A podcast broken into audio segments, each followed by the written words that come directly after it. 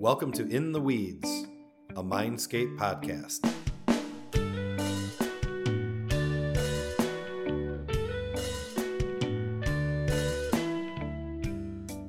Hey there, welcome to episode number four of season two of the In the Weeds podcast. I'm Pete Brand, Mindscape C E O and co-founder, and I'm joined by Jeff Bell, Mindscape C O O. Hi, everyone. So today we're going to be talking about uh, something that we have uh, been hearing a lot of lately, and that is manufacturing companies um, and their sudden realization, I guess, of uh, that they should be marketing and owning that marketing relationship with consumers, and just how that their marketing efforts have uh, changed and evolved uh, over time. So, um, Pete, if you could uh, talk just a little bit about uh, the current landscape that manufacturers are are facing right now. Sure.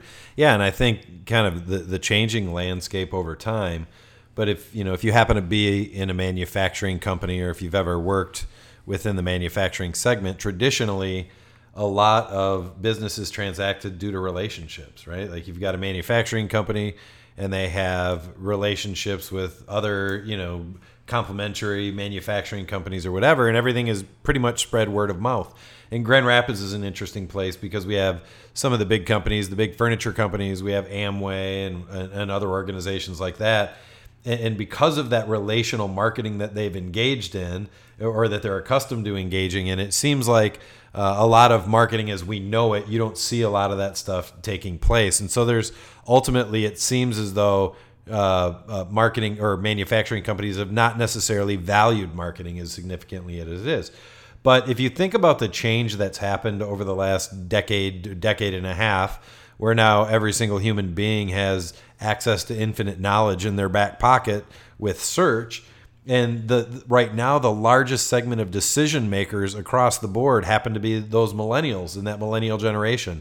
And, and the largest segment of that, that group has always had access to that technology through all their formative years. So they essentially have a leg up on being able to answer questions or get to data a lot quicker than those people who have been in the that haven't had access to that. Like my age, I'm going to be fifty this year, and and I still struggle sometimes with feeling a little overwhelmed with technology. But when you think about that, as the landscape is shifting, and as frankly, the, the older folks who are moving towards retirement, maybe the owners of manufacturing companies, but they, they feel a little bit, um, you know, caught, like they don't necessarily know what to do. And unfortunately, because the, the, there's just not that transfer of knowledge or transfer of relationships that's happening to the younger generation, those baby boomers, that largest segment of the decision makers, are having to turn to technology to be able to find new connections or find new potential vendors or find new people to do business with.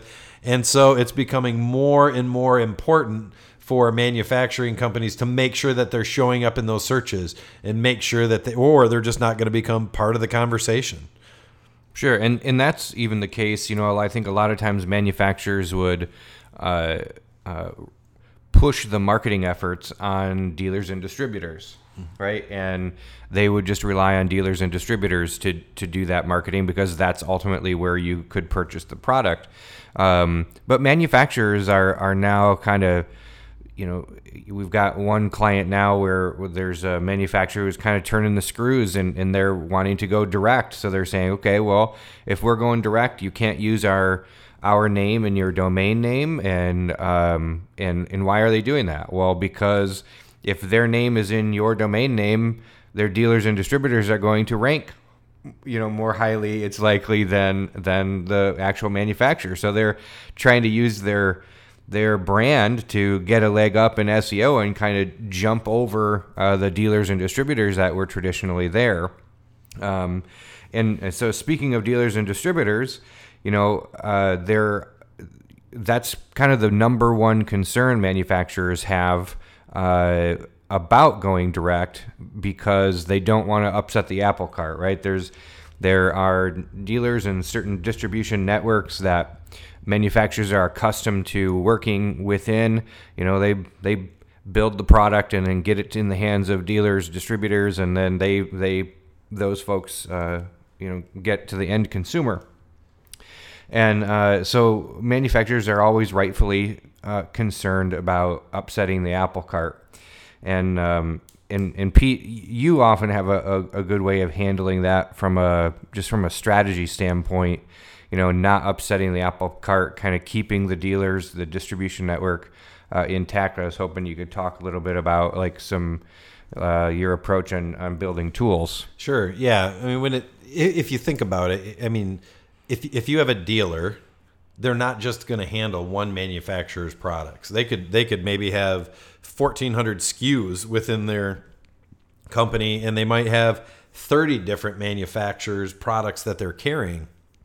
So it's really difficult from a from a manufacturing side to be able to capture enough attention of the dealers to where their where their products are top of mind when somebody walks into that dealership. Right. So so that's a really important element. But if if dealers aren't actively monitoring, if they're not looking at ways to be able to add value for that dealer, they're probably not going to capture that attention and ultimately not get those sales. So the way that I look at it, because I get it as a manufacturer, if all of a sudden your dealer base or all of a sudden has the feeling that you're trying to make an end run around them and go serve the end users on your own and cut them out, that's only going to exacerbate the situation, and they're certainly not going to be thinking about your products. In fact, they might be thinking of your competitors' products to make sure that they can get those in there. So I think it's really important in the way that you do it. So if if you as a manufacturer are focused on serving that end user extremely well, making it really easy for them to find the products and services that they want, be able to help provide different types of content or different types of tools that help them in the process, you essentially are creating tools and creating an experience that makes it easier for the dealer to do their job and serve that end user.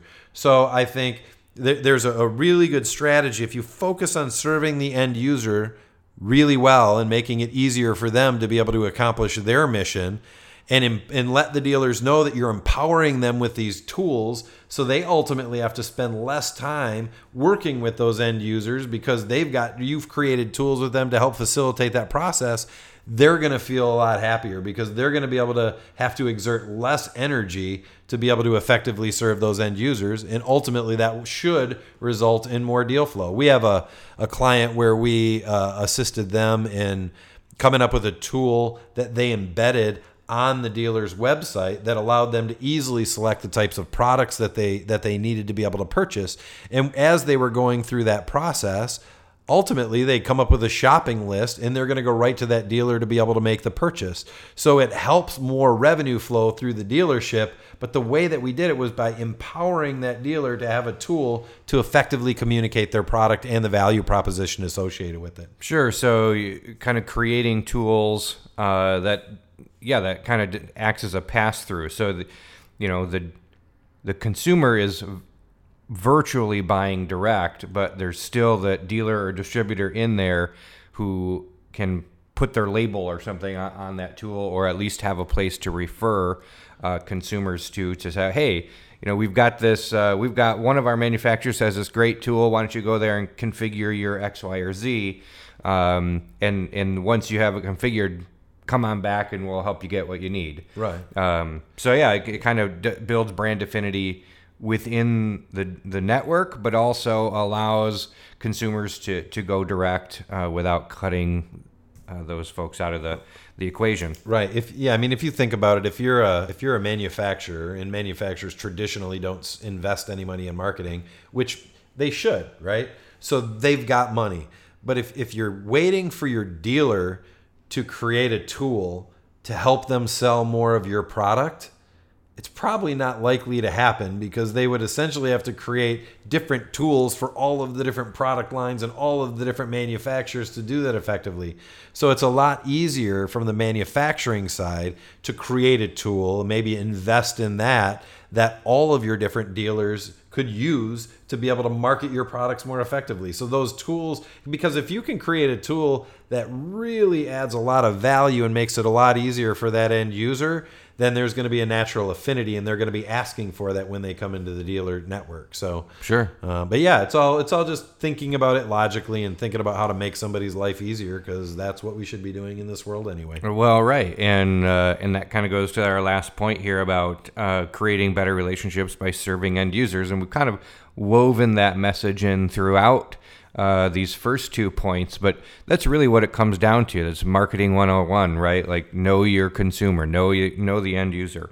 Um, and so only by knowing uh, that person, having a, a good understanding of what, you know, goes on in their day, uh, what problems they're facing, um, any resistance to, to purchasing, any questions they may have, uh, only through knowing that that persona Uh, can you really build a relationship, build tools uh, that help support their day-to-day challenges, um, help uh, get solutions into their hands that, that they're searching for, help answer some problems. So, um, you know, that's really what we're in this for, is is to to build those relationships uh, either through technology or, um, you know, direct face-to-face uh, interactions. But really, uh, that's kind of what we wanted to cover today, is just the the uh, changing landscape of ma- manufacturing companies trying to go direct through e-commerce, um, facing